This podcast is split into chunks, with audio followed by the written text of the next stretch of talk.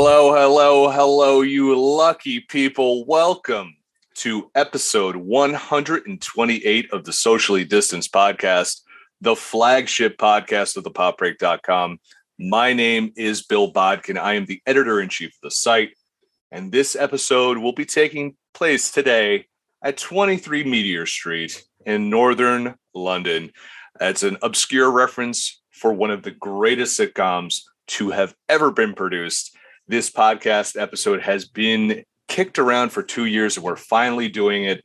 This is our podcast about the classic British sitcom Spaced, which took place on Channel 4 in the UK, 1999, 2001, written and starring Simon Pegg and Jessica Stevenson, directed by Edgar Wright. So, yes, for all you Simon Pegg fans and Edgar Wright fans, this is where everything began. And I am so excited to talk about two people who love this show as much as I do. First, making uh, what might be one of his last appearances in 2022 on the podcast as he goes on a much needed paternity leave because he's going to be a double dad TBD Mannarino is on the way because we do not know if it's a boy or a girl. Um, I'm sure he'll let us all know once the child is born so I could buy it presents as I do. The managing editor of the popbreak.com, Al Mannarino. How you doing, pal? Well, you know, it's I'm I'm I'm feeling a lot of things right now. Obviously, being the last, possibly the last time I'm on the podcast for the year. So, you know, going through all these different emotions like pain, fear, anger, aggression, watercolors, watercolors.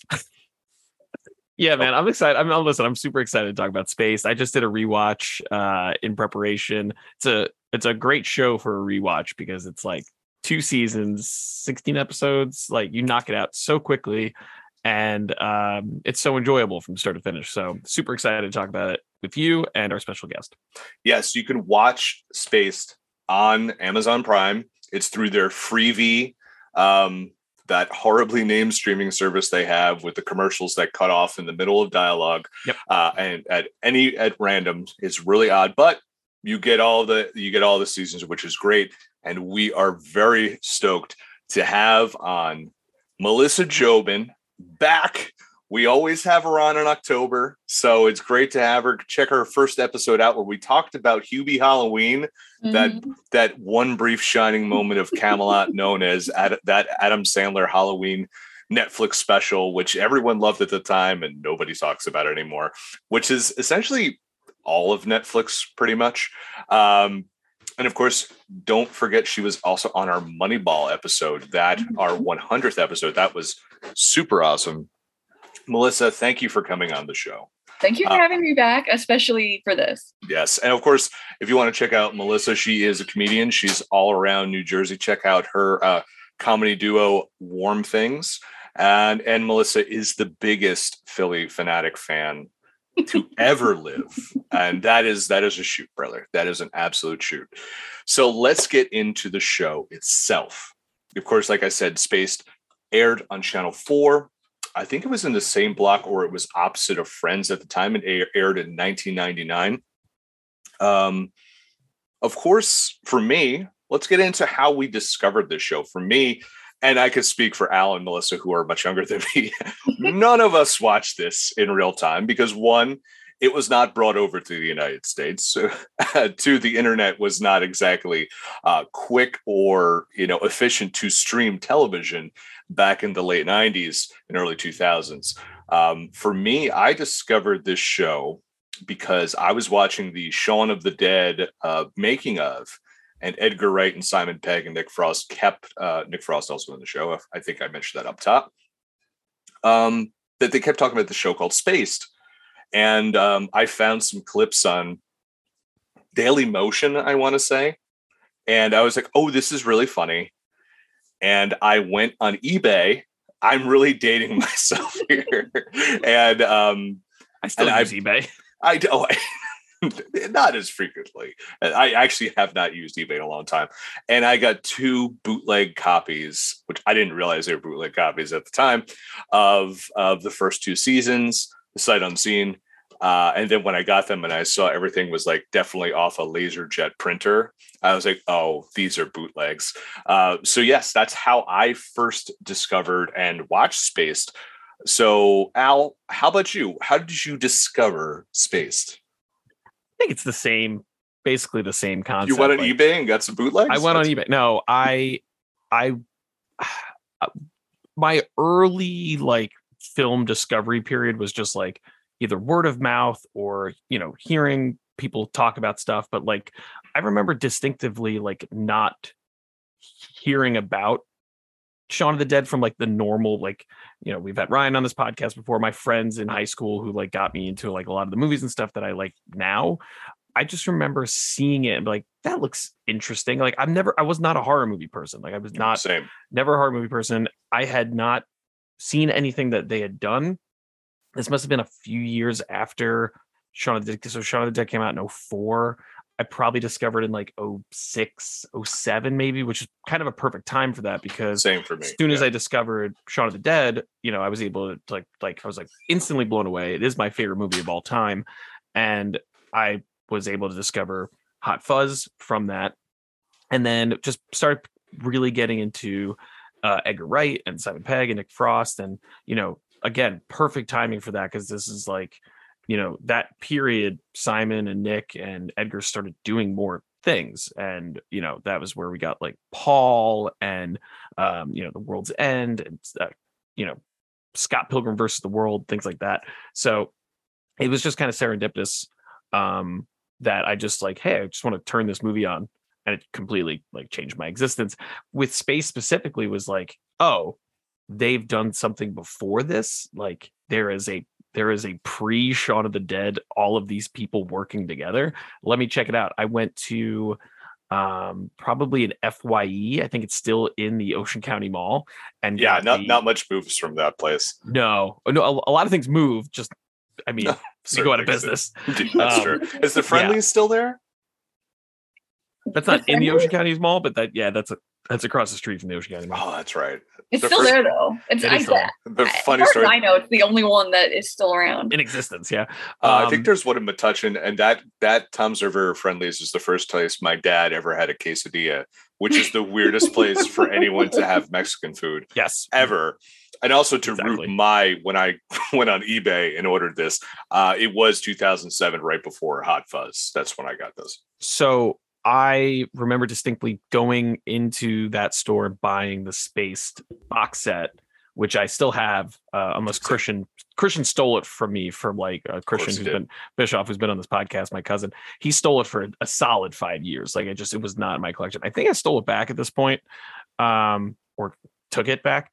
But I remember reading the people who you know like when they provide like quotes of like how good a show is and all this kind of stuff the Mhm. people on the back of that were like peter jackson quentin tarantino kevin smith and i think they all provided like different commentary do. too They do They audio do. commentary. Yeah. yeah like they were such big uh, uh you know um not backers but they were so Proponents. proponents. They were uh they like lifted that show up because it was like oh there's this great thing happening in the UK and no one in the US is seeing it because it's just a channel 4 show.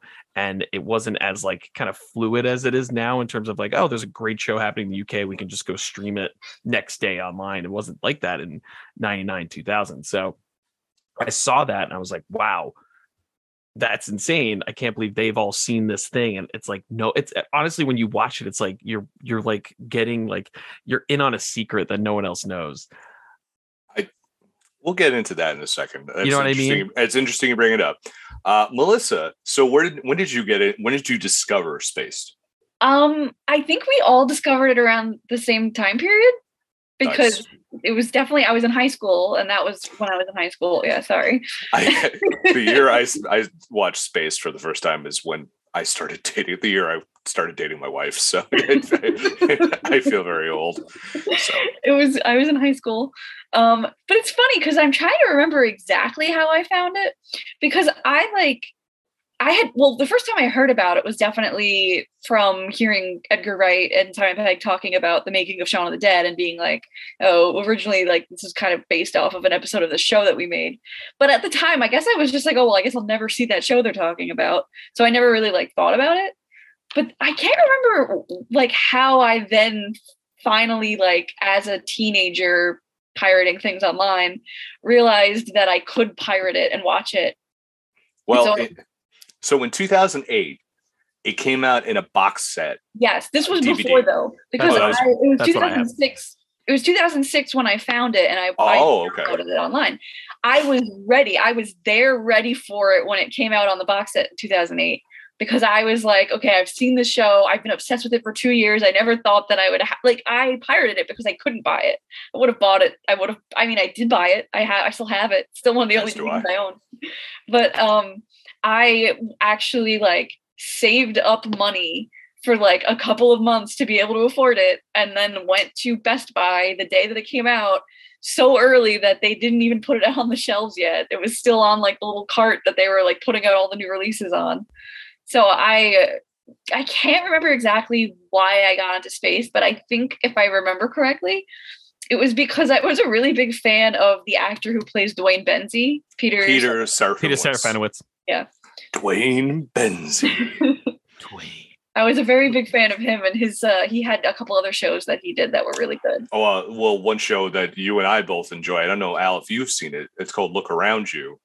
Have you ever seen that? So it's basically them and Oscar winner Olivia Colman, Yeah, uh, basically spoofing like uh, educational television programming, like science programming that you would see on a PBS. And it, it's it's just done very dry. They reran it. Uh, I want to say they reran it on Adult Swim for a few years. they might have. at least 10 years ago. It was a long, long time ago. Um, and so I have a funny story about the DVD.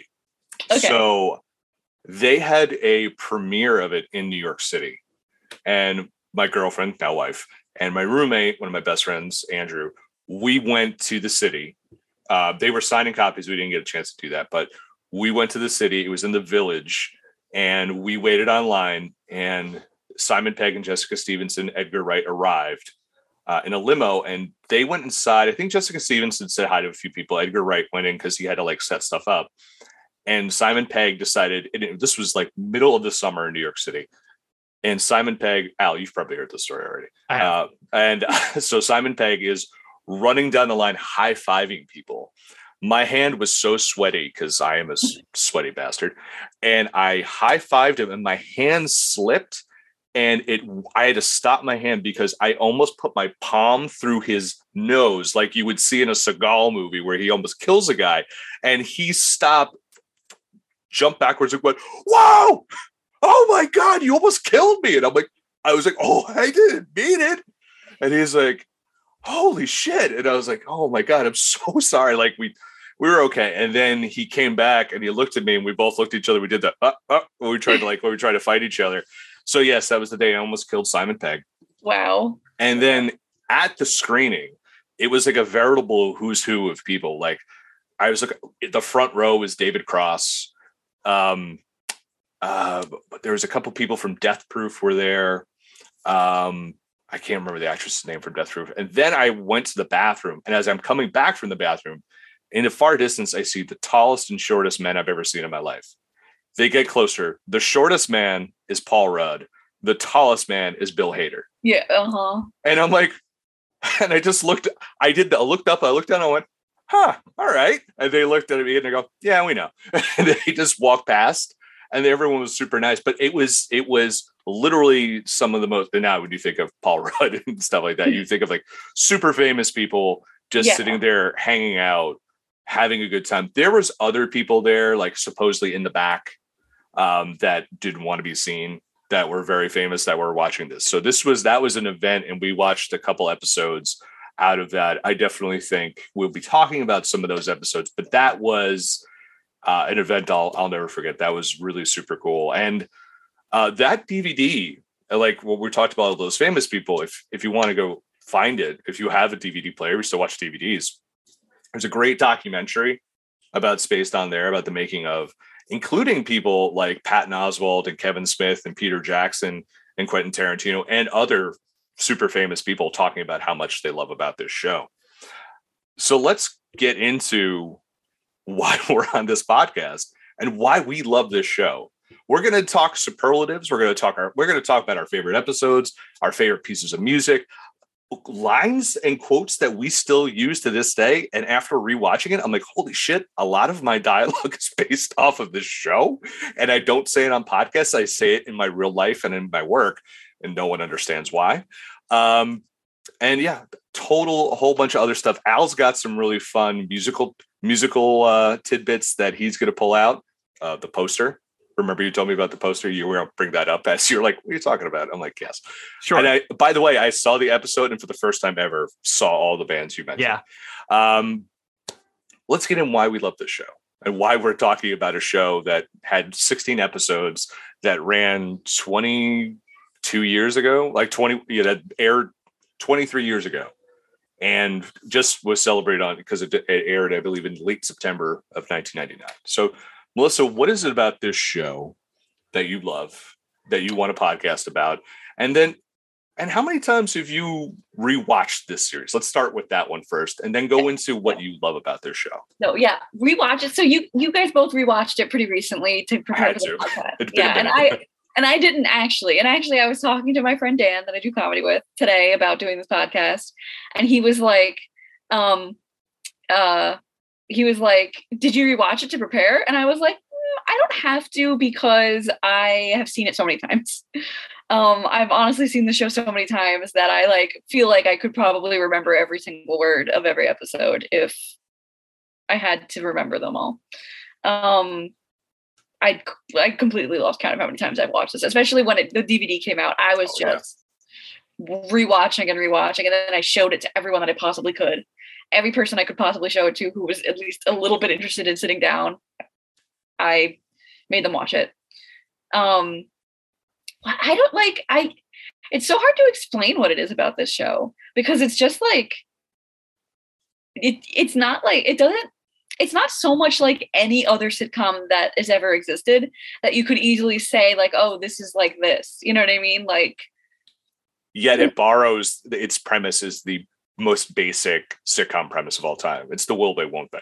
exactly but and then it's like everything that happens is so unexpected every character is so out there every circumstance that they're put in is so like theatrical but like not like i don't know like everything is just sort of like is this actually happening what's actually happening is this real like all of these little fantasy things that aren't actually fantasy but like i don't know it's just like a fun um I think I'm just rambling. It's like the, well, the- this is the point of the podcast. Yeah. to Yeah. I, like I, I don't know if you know what I'm talking about. Like I I'm- do. I do. I do. I I ba- I wrote out I wrote out what I'm going to say, but like that's basically what I'm Which saying. is Yeah. which is wild because in I like know. 120 some odd episodes Al's been on, he's never prepared, Never been prepared. shit ever, ever. He knew it was his last one. That's why. That's right. I gotta I, go, I should go out have with a I, bang. I should have wrote down what I wanted What? to say because I have so much to say about Spaced. Well, Well- this is the place to do it. So Uh, so, but like, but why? So you I, like like me, I like you, like me, uh, like us. I have bought the box set for so many people. I've gifted that to so many people. Why is it a present that you give to people? People have no idea what they're in for. Like I- don't know how to I just don't know how to put it into words. Like it, it is a gift to give someone the show and say like you have never seen anything like this. You might not ever see anything like this again. It's so so satisfying to watch because it's funny. It's it's action packed. It's uh it's it's emotional. It's it's it's everything. And it does all of it at the same time. So it's not like, you know, it's not like it's like sappy in the way that it's emotional because it's funny at the same time. that's one of the things for me that I I really loved about it was it's this hyper and it, that goes a lot with like Edgar Wright and that crew does. It's these hyper realistic situations that are so rooted in like real stuff. Like like because it's all the fantastical world of our minds played out on screen. Yeah. That's what I think it is. It's just it's like we have these fantasies in our head and they're just kind of like having fun with it. And we've all been through breakups. We've all been through bad breakups. We've all been trying to move into new places and balance and we've all listen, two journalists and a comedian. you don't think we've financially struggled, yet somehow found a way to get hammered.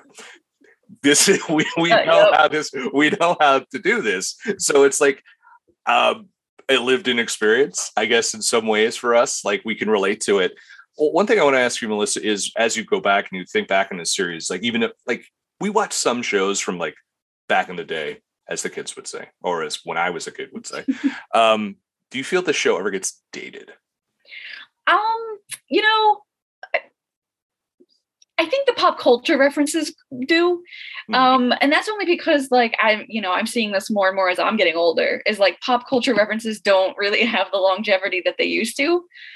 Um, you know, like when I was a kid, there were certain things that you'd see and hear jokes on TV, and you're just like, I've never seen the movie that it's from, but I know what movie that's a reference to. And that's just like not true about kids these days. Yeah. Um, so I think yes, the pop culture reference, but even even you know, there's actually a special feature on the DVD. Uh, if I plugging further plugging the DVD.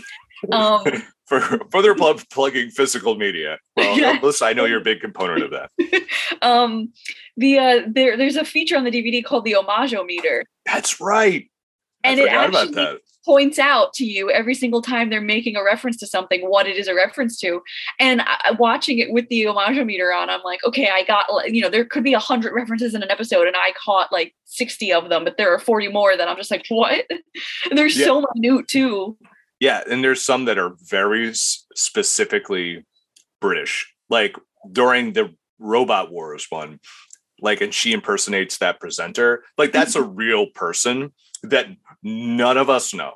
yeah But it's a funny scene. But I think if you watch Robot Wars, you probably would have understood it. yeah Uh, so Al, obviously, like like Melissa and myself, love Shaun of the Dead. It's your favorite movie. This almost was a Shaun of the Dead episode until we decided to I, do which I also love Shaun of the Dead, and I, would- I- I would have been glad to come for that. I'll, I'll probably be watching Shaun of the Dead as soon as we get off this because it's, I was going to keep all his answers very short so he could do that. the time of the season. Um, It no, is. um, but so, yeah, what like- is it about you that you love about the show that you, when I said, "Hey, let's do this," you immediately jumped into a rewatch. Yeah. Like I've never seen you react to anything in life that fast, listen, who and I've known you for ten years. I love a good rewatch, right? And there's there's there are so there are so many shows that I've watched, but I've not necessarily like rewatched. I think this is like third or fourth time for me for Spaced, um, which doesn't seem like a lot for someone who's like super addicted to the show, but that's that's a lot, man. When you have when you have a kid, and another one on the way, and full time job, and hobbies and all that kind of stuff, it's tough to like rewatch something seventy million times. But like, it's like this and Scrubs and Seinfeld, and there's only a few shows that are like there for me, Parks and Rec, uh, especially comedy wise. Um, but it's a perfect little show, man. It's two seasons, great characters, super funny. Um, it's a complete story that didn't need to be eight seasons. It didn't need to drag out and suck. It didn't, you know, it's it's 14 episodes that are just Not like sixteen, like I said. Yeah. that we no, I said 16 and I made you say 16. It's 14, two seven episode seasons. So, and you know, Spaced is both like a relic of the time period and a timeless series. It's such a weird combination because you know they're making references to the Phantom Menace because that at the time oh my god, was was It's was some of the best. He's had to walk some of that back too. He's walked some of that back, I know, but especially was- since being in Star Wars. Since but that that was timely at the time and they were young and they didn't give a shit right and it's just like you know it's crazy because the show was super ahead of its time and honestly like take the britishness out of it take the the the shitty take Yeah. the shitty film like quality out of it because I, I put it Oh, on I can't. I can't because that's why I love that. I love it. No, no, no, no. so much. I, I'm talking about for the outside looking in because like my wife was I mean, with me as I'm rewatching it, and she's like, "What is this? Why are they so bad at acting?" I'm like, "No, no, no, they're British. Like you don't get it. Like, this is them Well, being Ma- I don't think Megan is. This is her, she's not the target audience. No, she, she's not. But at the same time, it's like if you compare this to uh, comedies of like American comedies of that time, 99, 2000, 2001, like compare this with Friends. Like, is Friends doing the editing techniques or the homages or the, you know, it just, no, it's No, don't, don't don't don't make me drop hot takes on friends on this Listen, podcast because I I will derail the whole show. this isn't a shit on Friends podcast because that's another I show that I've seen every episode of a million times. As my wife I, and, and I- my sister's favorite show of all time is Friends. I, I will shit But on that that there series is- all day. there's truly no comparison like of the comedies of that time and like you can almost make an argument since of like a, a just a show that not only did whatever the fuck they wanted but like were really good at it and and inspired so much since then and i also love it and i'll i'll end on this is i love it because you're seeing the beginning of the relationship between wright and frost and pegg and these all these creatives and collaborators who you know it's not technically their first time working together it's probably like their third i think if you really go back i've, I've read Yeah. simon's i read simon's autobiography Same. there's the asylum that they all worked and uh Big there's Train. another one big train so but Big Train this is- wasn't great, but this is the work that pro- literally kickstarts and propels their career um, as collaborators, as creatives. And now we get to see Simon Pegg in Mission Impossible films and Edgar Wright directing like huge, big movies. Uh, that and and he's still making stuff that no one else is making. So it didn't like it didn't launch him to like oh he made his little indie thing and now he's gonna go make a Marvel movie, which he almost did. Um, but you know, he's still making these super creative uh things and it all stems from his time on Spaced um working with these guys so yeah i absolutely love this show And It you just- know, I will say that my my mom is a really big Friends fan. That's her favorite show. And when I bought the box set when I was in high school, I bought the box set and I was watching it in the living room. She sat down and watched it with me and loved it. And I was very surprised because I was like, I did not think this was your speed at all.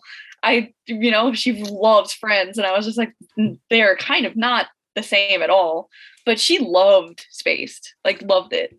I And- can I convinced my uh, girlfriend, my roommate, and who went to with this. Like I made I sat them all down to watch it. I got our friend Logan to watch it, who has my bootleg copies. Um, and I I think I got my dad to watch it. Uh, I, I I it's the try like Melissa you said this is the one, and I don't think we see this a lot with American comedies outside of like stuff like uh Tenacious D or Mr. Show or I guess Tim and yeah, Tim and Eric would fall under that too. Is just like these cult niche comedies that you're like, no, you have to watch. This is a joy to watch. but that was also the time period too like That- this was this was exactly. this was the you can borrow my DVDs. This isn't like it's streaming over here and you don't have 70 million other choices. Like It's if I told someone right now, you should go watch Spaced on Freevee or the Roku channel, they're gonna be like, no, I still have to watch like House of Dragons and uh, Rings of Power and then 70 other shows that people have been recommending to me over the last 10 years. We were in the DVD era. Like we can literally say, hey, my cousin Christian, here's this amazing thing. Please watch it and you know give it back relatively soon. You never did. Bef- before my child's first uh, christening. Uh, please, Exactly. please return. But I disagree. I think we did a podcast on a show just like that. Our flag means death. I feel like that was the one of the very few exceptions to that rule. It's different because Uh, that's it is that's- different. Yes, That's word of mouth. That's people doing um, you know, save the show Twitter threads and and and you know, you're seeing critical acclaim and you're seeing all of these things. This was a British show yeah. It's more obscure. that more was obscure. imported to America like eight years later. like, you know what I mean? Like in terms of the box set and everything like that. So it's like it was such a weird kind of situation. And again, it's like, oh, you're gonna like this because you liked Shaun of the Dead or Hot Fuzz or whatever. Like it came out around the time of like Hot Fuzz, like 0708 is when you mentioned um, Yeah. when Melissa mentioned it. So it's like it's such a weird concept. but again, it's also from the time period of like you should borrow my DVDs. Like I remember working at the bank and giving my friend the first few seasons of The Office on DVD because The Office really blew up and that was the way to watch it. You had to watch the DVDs and like that's we don't we're not there anymore. It's strange. I can go watch every single episode of The Office right now if I wanted to and I I'm- didn't have to go rent a DVD or ask someone to borrow it. That's, That's true. a different fucking time period. let's i'm going to move one segment up real quick because we're talking about you know how this was our little treasure we passed along to people and it was from a different time there was a time when uh this was going to be remade like many a series in late almost almost 15 years ago to the day on october 29 2007 fox announced that they had purchased the rights to remake this show. And McG, who was a music video director and also did the Charlie's Angels movies, were going to be was going to be producing the show and writing it. And it was also later revealed that absolutely no one from the original show was going to be involved, even with the creative process of this.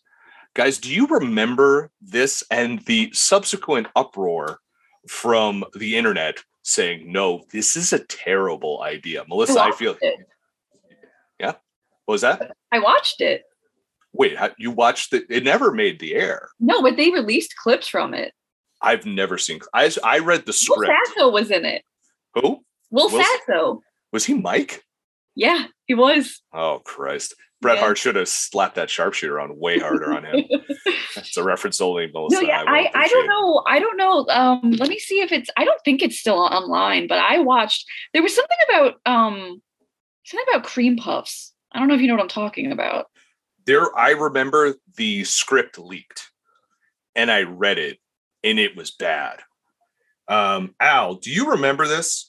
Yeah. Okay. Yeah. It's on. It's it's only a four minute clip, but do you know who Ben Lawson is?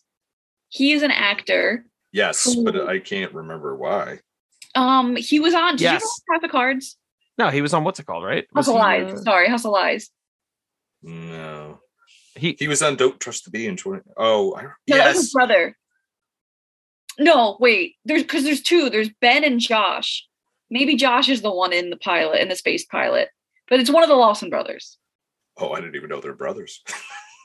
okay, Um, I think this might be Josh. no. Okay. So I don't remember. I, I I may be in passing. I don't remember this specifically, but like this is not. It's not uncommon. It, Yes. it happened a bunch. yeah, but uh, Movies, so, so TV my shows, question was, my question is, do you think? Obviously, it didn't happen. But would you want to see this show, or do you God, think no. they could? Could they ever recreate that magic? No, no, no. No, no. Now I'll say I'll I'll complicate the question. If the original cast got together, could they recreate the magic for a special or a limited series? Yeah, Would you guys be opposed to that? Because they are opposed to that. Yeah. Yeah. I mean, I I am opposed to it, but if they ended up changing their mind, I would see it. But kind of on paper, I'm opposed to it. Yeah. Al, what I'm about a- you? I'm a. I'm not a. I'm not opposed to it, but I don't. It's not necessary at, at this moment in time. Well, the- It's the it's thing not is, is necessary. like um on, in on that that little documentary on um, on the DVD, there's that scene at the end where Yes. it's like fast forward to whatever year and they have a baby together. Yeah, that's why I don't ever want to see um, a third season because they ended that perfectly. That Tim and Daisy had a baby Yeah, it's because the whole thing, the whole thing to yeah, set but it it's up- not on the actual ep. It's not on the actual episode. No, it's it's it's for, it's for the documentary that was made. The documentary actually wasn't made for the DVD. I don't think. I think it was a documentary that was made by. So I don't even count that as a real ending then. well, well, no, but it is the ending. But it's not. They didn't put it in the show. well, no. I'm just saying it came back years later, and I was like, if that's the only thing you're going to give us, I'm fine No, with if that. if if if if what I if the final moments of the show is them together in the apartment happy, yeah, that's the ending. I don't need to they could they could never have gone together in my eyes and they could have gotten married whatever. I don't leave it up to the imagination. Mhm. 22 years later or whatever, we don't need to see where these people are. They all look probably pretty great and they're all just living it up. Like, I don't give a shit. Like, I don't know. Like, I think I'm actually past the point of wanting reunions. Oh, I agree. I just I'm wanted to done. see- Like, I wanted them and then the pandemic kind of ruined them. And now I'm kind of done. Mm, There was also um I agree. First of all, I agree. I'm I'm Yeah. super over reboots and remakes and everything, but there was when the American space pilot came out, they wrote a like Simon Pegg and, and Jessica Stevenson and Edgar Wright, I believe, wrote a like episode, quote unquote, um, that was like a reunion type of thing. That was like a I, do, no one knows what I'm talking about here. I no, believe I'm looking it up. I think It they. was like a commentary on the fact that they were trying to make an American space, and it was like a parody of Cloverfield, where they were all having a party, and Whoa, you you know way so much deep cut stuff on this, man. I gotta. Not, I know what I'm doing after this podcast. I'm watching Shaun of the Dead, although I probably should. Um, I um. are you looking it up right now? I am. Uh, so I remember when they asked Nick Frost, they're like, "What do you think happened to Mike?" And he said, "Mike came out and he married Dexter, his his rival from the Territorial Army." And I'm like, "That's the ending I want." Yeah. Mike. Hundred percent. I I mean, like those two should be fighting robot wars in love forever. Yes. So, but also like let's we were talking about uh, just the launching of those careers, but there's also a ton of other people who appeared in this show who before they were famous. For example, for instance, um, Paul Kaye, who ended up becoming who became Thoros of Myr, who uh, was able to resurrect people on Game of Thrones, including Beric Dondarrion. He was Hoover, the guy who had a vacuum, and Oh, of course, Volv- Volva was played by David Walliams Yes. of Little Britain, who is now like uh, I think a Britain's Got Talent. Uh, Ricky Gervais, of course, was on it. Um, Kevin Eldon, who played uh, in Hot Fuzz. Uh, um, uh, Mark Gatiss, who ended up being a writer and producer on Sherlock and Doctor Who. And, and Star. I don't know if you know John Sims, but he yeah, John Sim. Yeah, he was in the one episode. He was the master in on Doctor, Who.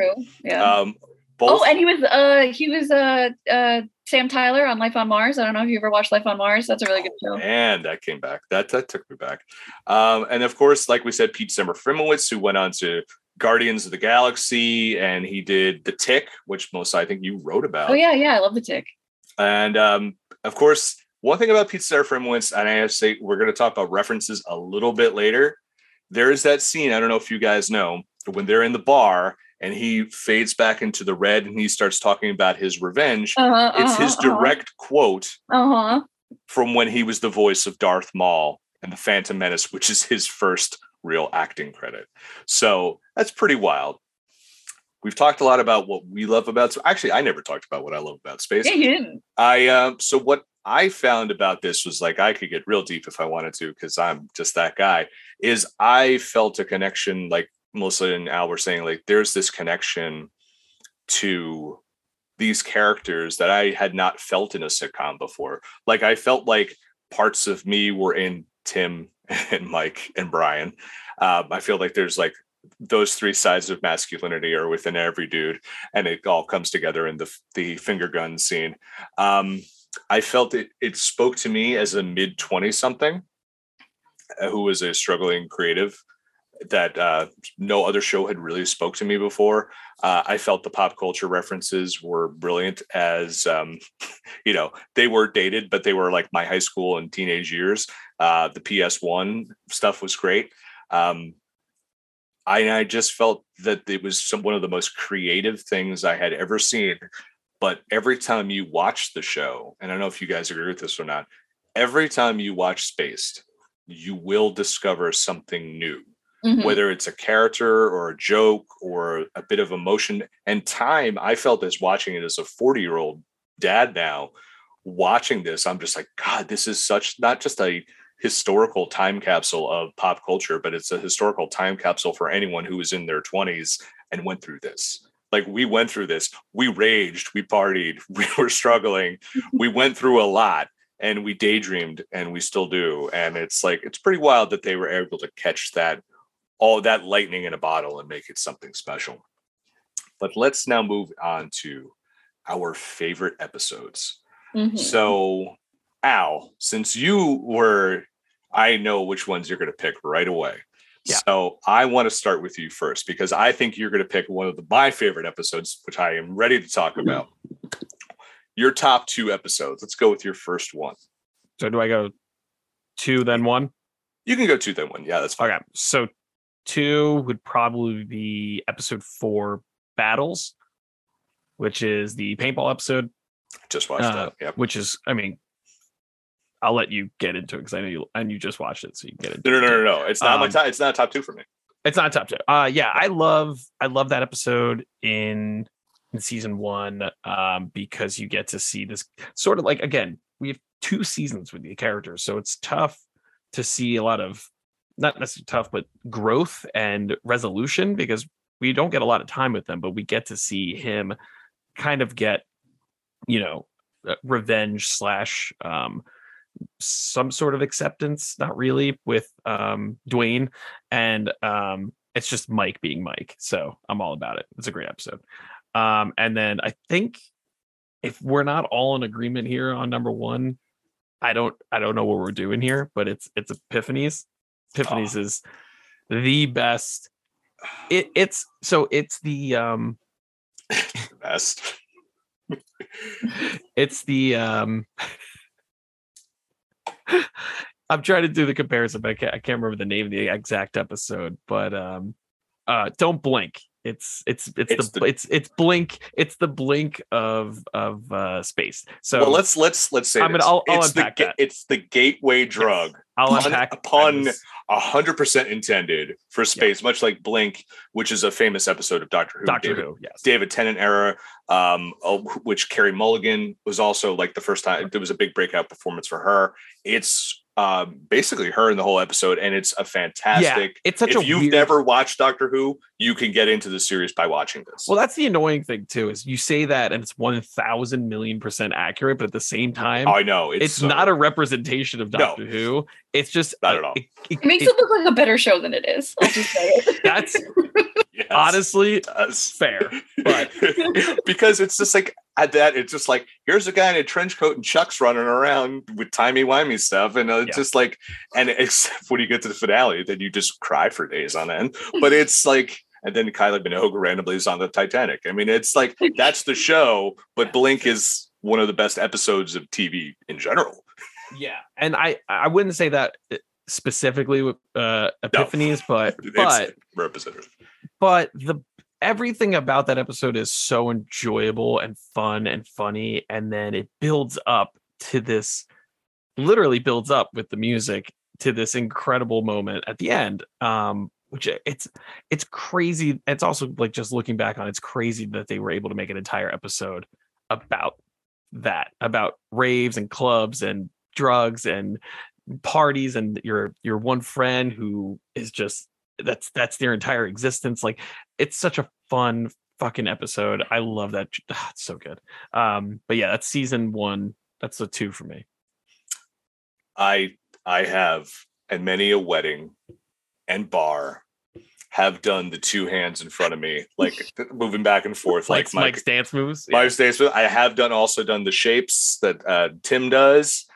Um, there's a- I I that was one of the episodes I watched. I'm like, holy shit! I say way too much. yeah this there's episode. there's other parts of that episode that i'll get into in later segments I do often say, pack your party bags, people. This is going to be a large one to the point where I say it so much I forgot where I got it from because I just assumed I made it up.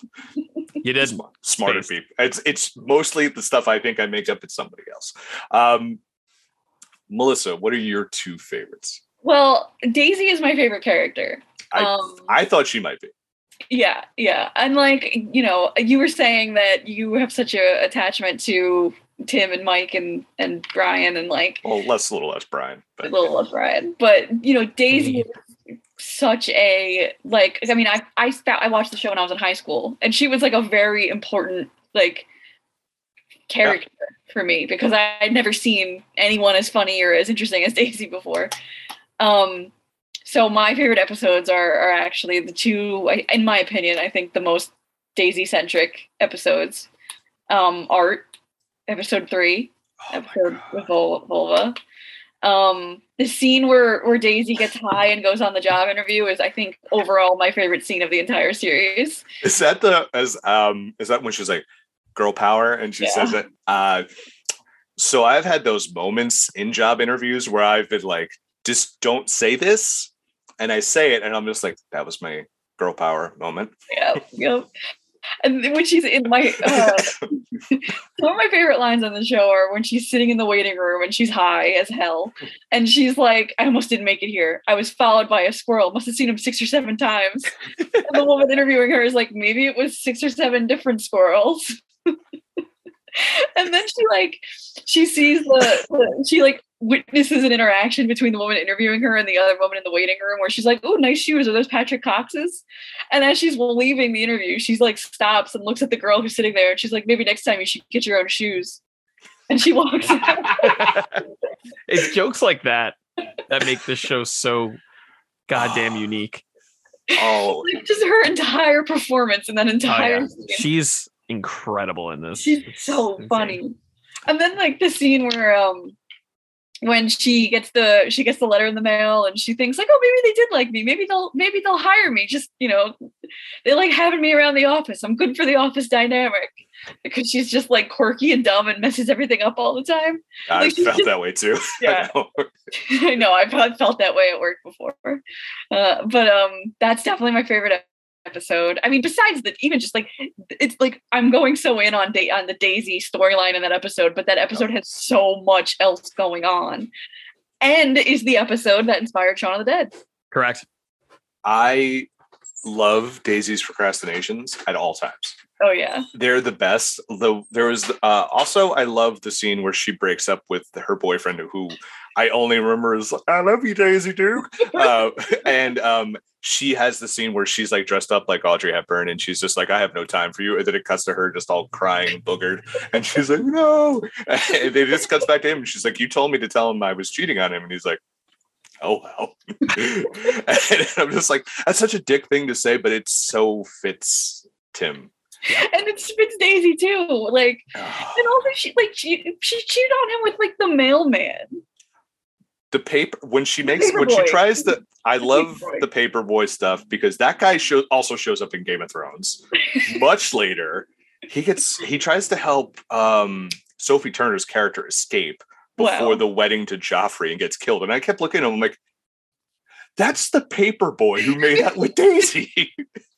so she just cheated on him with the paper boy.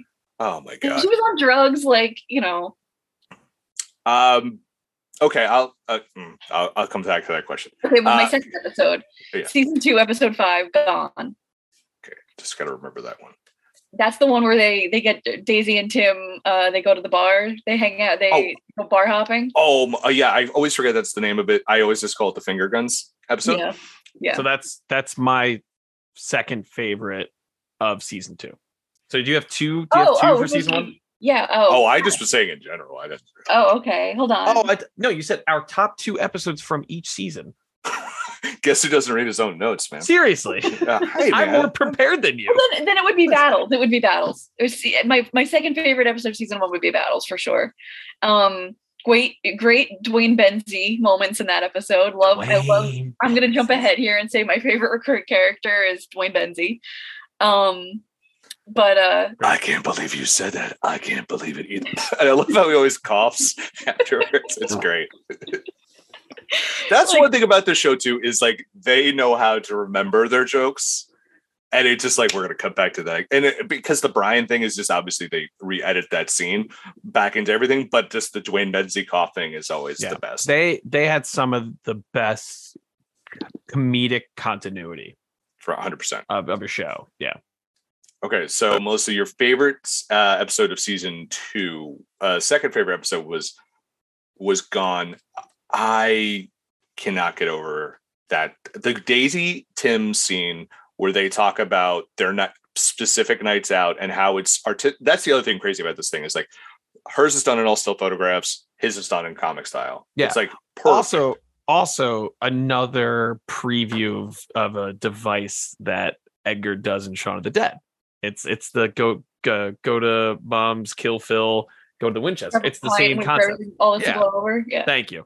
Um, I, I could also recite the movie if you want, but we, we don't have we don't have time. Melissa, uh, I, I need to know about your thoughts on the two finger guns scenes. Oh, I mean, wait, are you talking about in the in the original and in the American remake? Because no, no, no. I don't. No, we can't sully that, those scenes with Americans. the Americans could not have got it done right. Um, but th- I, to me, the everyone talks about the original one between Mike, Tim, and Brian. No, and the one at the end where Daisy starts is my favorite. I mean, that is poetry. I I love that. Al, which one's your favorite one? Because the we everyone shares the first one on social media, but well, that second one is so fucking good. You don't get the payoff for the yeah. second one without the first one because it establishes yes. that every man has this thing, this this uh uh, I forgot how Mike describes it, but he basically says like this like psychological connection, psychological connection, and yeah, even Brian was doing it. But the great thing is the payoff of What'd you say? I said even no. Brian was doing. well, that was the whole point. Bang, bang, bang, bang, bang. Um, no, um, the great thing is the payoff at the end with yeah. Daisy doing it because it just shows that Daisy is not like any other woman. Daisy is one of them. Like he, she is so psychologically connected to them because she's an outsider and quirky and all everything that you just said before. But at the same time, it's like she is not like everyone else she is different and she has this connection with these guys that's why they're she's able to cohabitate with tim and not have like this you know constant like uh need to ruin it by having sex and and trying to make it like the will they won't they aspect of it is not really prevalent and i just love that kind of cements it and it's literally one of the you know final episodes of the series it's just like yeah like they're they're just friends forever and they're she is a person just like that I can't explain it any other way, but it's just it's just such a good payoff because you don't see anyone else doing it, any other women doing it. It's she's doing it, and he specifically says, "I remember that it's like a male thing." Yeah, connection between male psyches. There you go. right. Because no, Brian just, makes the thing about uh, um, uh, women's menstrual cycles, um, psych, uh, you know, uh, syncing up, and then they're like, okay, it, it, it, then Mike is like, oh, men have that too. And then Tim's like, "What?" And then they're like, "What?" And then he's like, "Shall we show him?" He's like, "I fuck The best part of the second fight, Melissa, besides Daisy falling down and spraying the gun everywhere, yep, is the guy. The reason she falls down is because the one guy throws the he can't. It's a kind of revolver. He can't get it to close, and he just chucks it at her. Yeah, and it's just like. But Jessica Stevenson on the commentary said her favorite one is for the one guy who goes, he's making the blood thing, and I've done that too. Where it's like like this and she's like she says she didn't know he did that till she watched it for the first time and she said she had she died yeah. laughing. And apparently also the, the mini cab guy they got was like a, a singer but like in a like a really shitty bar singer was trying to get on the show more and work in his routine into the show and they're like no you can't do that. Please stop. Um, what's your other favorite one from season uh, uh, season two um, mine is definitely change. The one where Tim gets fired from the comic book shop and him and Daisy go to uh, the welfare office to get employment. Also, I love the I love the the the completely different um like how how how he he's like oh I'm I'm with the uh, you know new uh new claims he walks in he's like yeah I didn't I didn't I didn't like the Phantom Menace and she's like I got you. like that's amazing. That's so great. And like and the Daisy, face, Daisy just keeps getting fucked over. The face that the guy makes that Daisy talks to when she hands him the form and he's like, This is the wrong form. This is and like she's just like, Well, where do I get the other form? And he just looks at her like, Come on.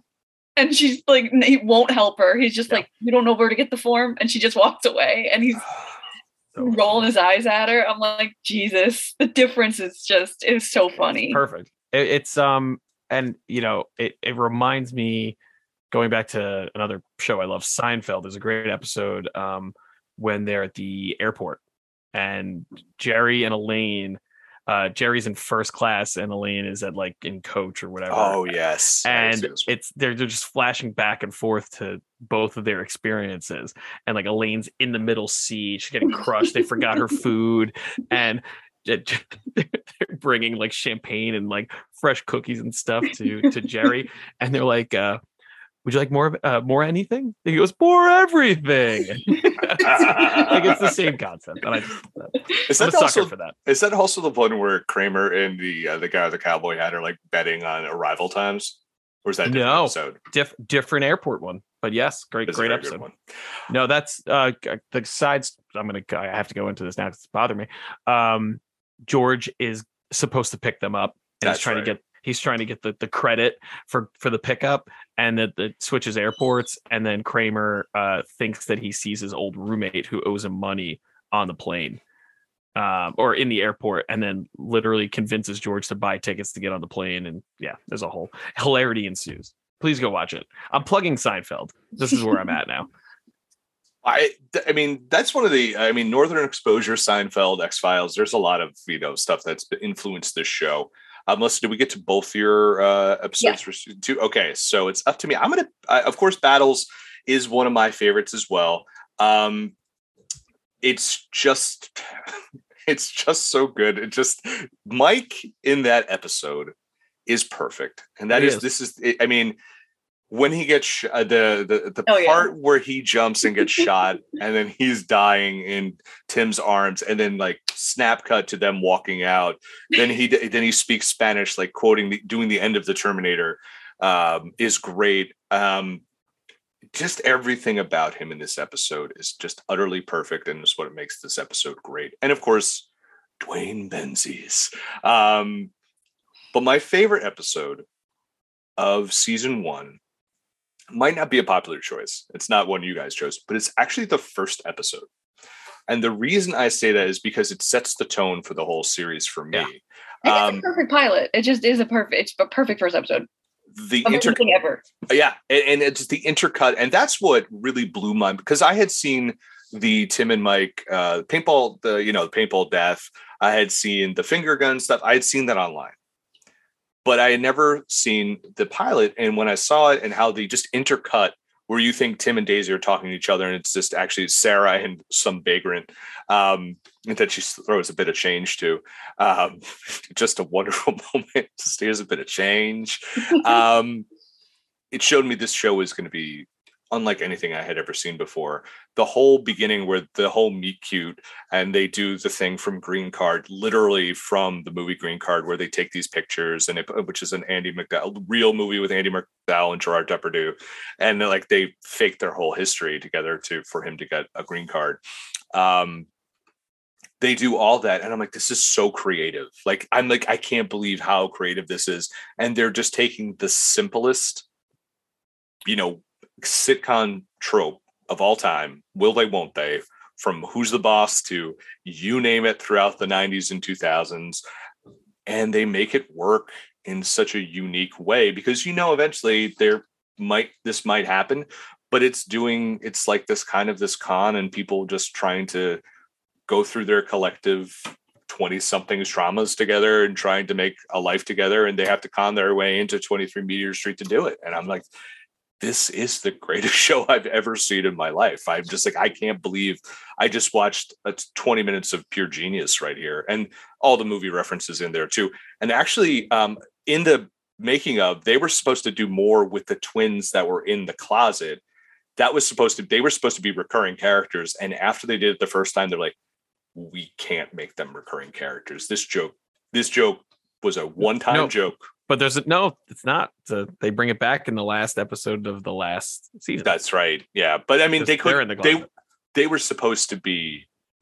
The twins were actually supposed to be in multiple episodes. So I don't think I'm glad they didn't do that. Um, season two is, I think Al, you've said this too. Unless I don't know if you agree with this or not. Season two is my favorite season. Oh yeah, definitely. Okay, so I'm going to go with. Um, wait, hold on. Well, I was going to say, uh, yeah, I picked those episodes because uh, Al picked Epiphanies, which is the greatest I, it's single handedly one of the greatest TV shows of all time. So I can't episodes of all time. I can't even pick it. Uh, but those are my two other favorites. So I'm gonna go with um, in season two. I'm gonna go with um, gosh, give me one second. Is I'm going to go with my number two is going to be uh is going to be gone so I we're all all in agreement that Gone is the second best episode of season. but my first pick is gonna not be with the one you guys picked. Gone also has one of my favorite throwaway lines in the series where Sophie is talking to Tim. She's like, "We had a misprint on the cover of one of our issues. Thank you." And I'm s- I've I've I've watched this with people and they don't get the joke, and I'm so glad Yeah. you guys laughed. And they're like, "He's like, which one?" And they're like, "Total cult." And I, uh, when I heard that the first time, I stopped watching. I paused it and I just died laughing. I've shown this this episode to so many people, and people look at me like I don't get the joke. And then I have to explain the joke, and they're like, "Oh, okay, that wasn't." I'm like, "No, it's hilarious. It's the best joke." And um, here's what I'll, I'll ask this question because this was a question that came up or a topic that came up when the season show was airing live. Sophie is a very interesting character because we all are rooting for Tim and Daisy. But where do you guys stand on Sophie as a character? Because she's pretty awesome. She seems really nice. What do you guys think of Sophie? Would you have been upset if they had gone, well, Tim's going to end up with Sophie? Well, I think they purposely made Sophie the absolute coolest person Yeah. possible because I thought she was super cool, and I was kind of sad for. I was like, I wanted it to be Daisy, but I can't be mad because Sophie is perfect for Tim. Also, Yeah, because Sarah sucks. We know that. She's yeah. the worst. Oh yeah, yeah. Everything was his whole life got better the the moment Sarah dumped him. Yes. Uh, Al, what was your thoughts on Sophie, uh, you know, angling in on the whole Tim and Daisy territory? controversial hot take. I do not root for Tim and Daisy. Like at all. Like All I right. don't. This is now your floor, sir. Sorry. So so no, no, no. It's perfectly fine. no, so we Sophie, love the show. and Sophie is like his. It's like literally his dream girl. As a father of uh, a daughter named Sophie, all Sophies pretty much are perfect Yeah, human beings. Sophie's I rock. to say that. Not to say that he like was gonna end up with Sophie, but like that is a more. It makes more sense to me than Tim and Daisy because from the get, from the start, from the moment you meet both of these characters, they are two of the most selfish human beings I've ever seen on TV. It's too too self-absorbed in their head and like like they have no plans for the future, no vision for themselves. It's just living and existing. And I don't think that makes a good couple. I think they are great friends because they're always pointing each other's flaws out. That isn't the best relationship. I don't believe it. I really don't. They're too alike. And I'm a very opposites attract kind of uh, person because I I married someone who's the complete opposite of me, and we've been together for like 15 years. No, 15 plus now at this point. So yeah, I I that. lo- I, I've no, I'm, I'm, you don't have to, but I've lost track in terms of like because we've been together since 07. So It's 15 years. So oh yeah, I was right. There you go. 15 years. Oh yeah, so it's I the easy way to remember is five years married, 15 years together, which is crazy. Um, but yeah, anyway, uh, yeah. So I just never saw them at them when I see them at the end of that show. I see that Tim has lost potentially the love of his life, but he knows that he can't do anything about it. It's a dream job, and he would have done the exact same thing. He ends up with his he ends up reconciling with his best friend, and that's it in my eyes. Uh, but again, I I'm that's just how I see it. I I root for Tim and Daisy, but I completely see your point. And I think it's a great I know I can't believe I'm saying this, Patrick. It's a great point. Thanks. I look at what's um actually Melissa, I want your take on this first. Well, you know, I I I root for Tim and Daisy, but I, you know, like I said, Sophie was perfect for him, and I, I was kind of sad, you know, that that didn't really work out, and I didn't necessarily think at the end of season two that you know that the implication was that like oh okay finally they realized that they want to be together i think obviously in the the documentary we were talking about there is that skip to the end where Yeah. Oh, that's the name of the documentary. Yeah. Yeah. um that's there's that moment where it shows them it's they're literally they're skipping to the end and they had a baby and they're they're living they're still living there and they have a baby. Um, so I was like, okay, then they're together. Like I I was just like, okay, there it is. Like I wasn't I didn't really put a lot of stock into it if it makes any sense. I knew they either will or they won't get together, and either way, they they really like each other. I am team Tim and Daisy because I feel like what happens with them is, Al, you're correct. When they meet each other, they're very selfish. They're very, you know, you know, rudderless. But I think they and they they can be very blunt and and sometimes a little mean to each other. But I think that was the whole thing about being strangers. And over time, they realized that they were the ones they needed for each other because they were each other. They put each other on the right path in a lot of ways. Like Tim is now working for, he's now got the dr- job of his dreams. He's working for a comic label now. Daisy is writing. Like they, they believe in each other as much as they're, you know, they're self. They Tim believes in Daisy. Daisy believes in Tim.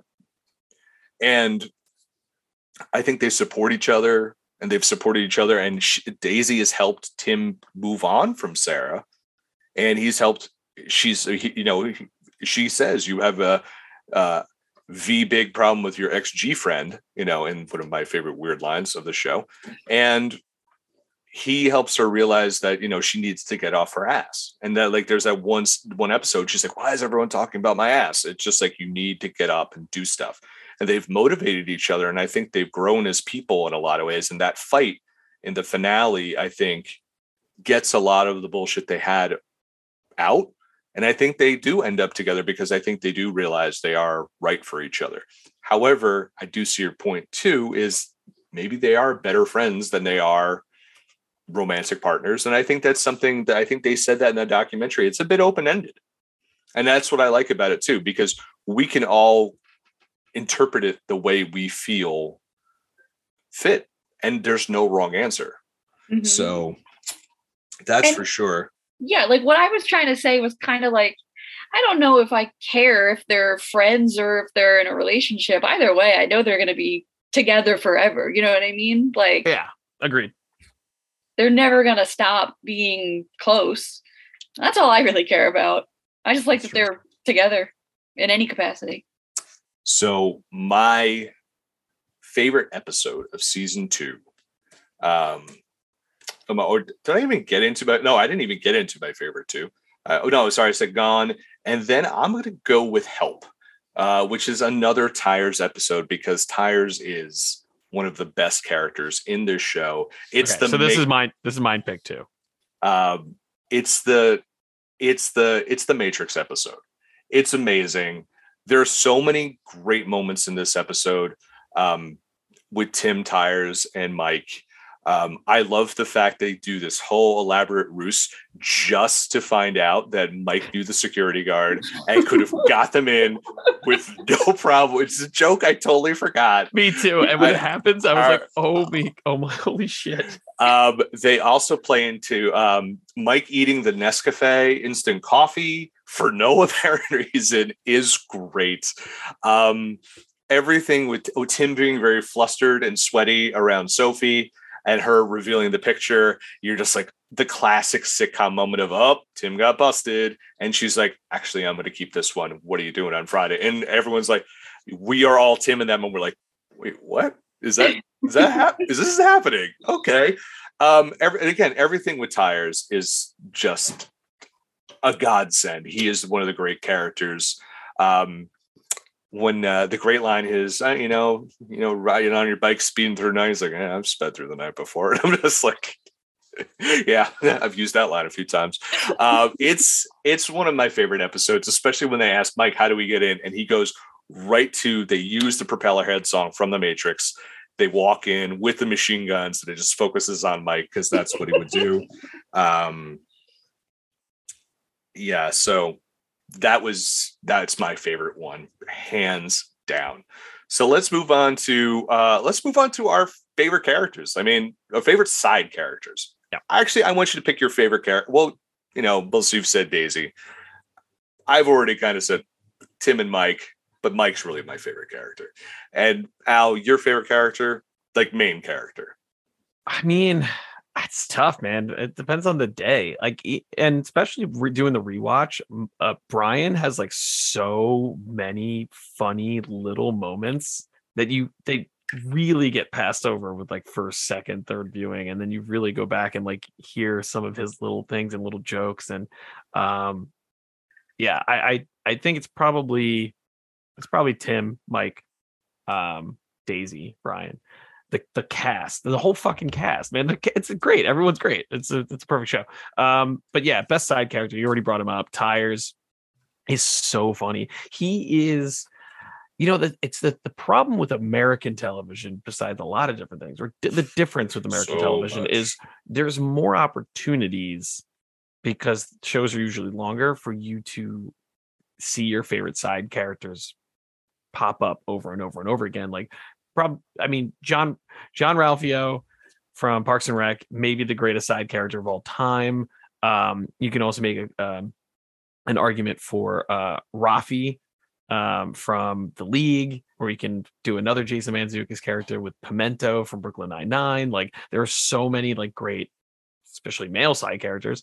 Um, Tyres is right up there with just like I'm going to come into this show with all these pre-established people and just just take all the spotlight away from them.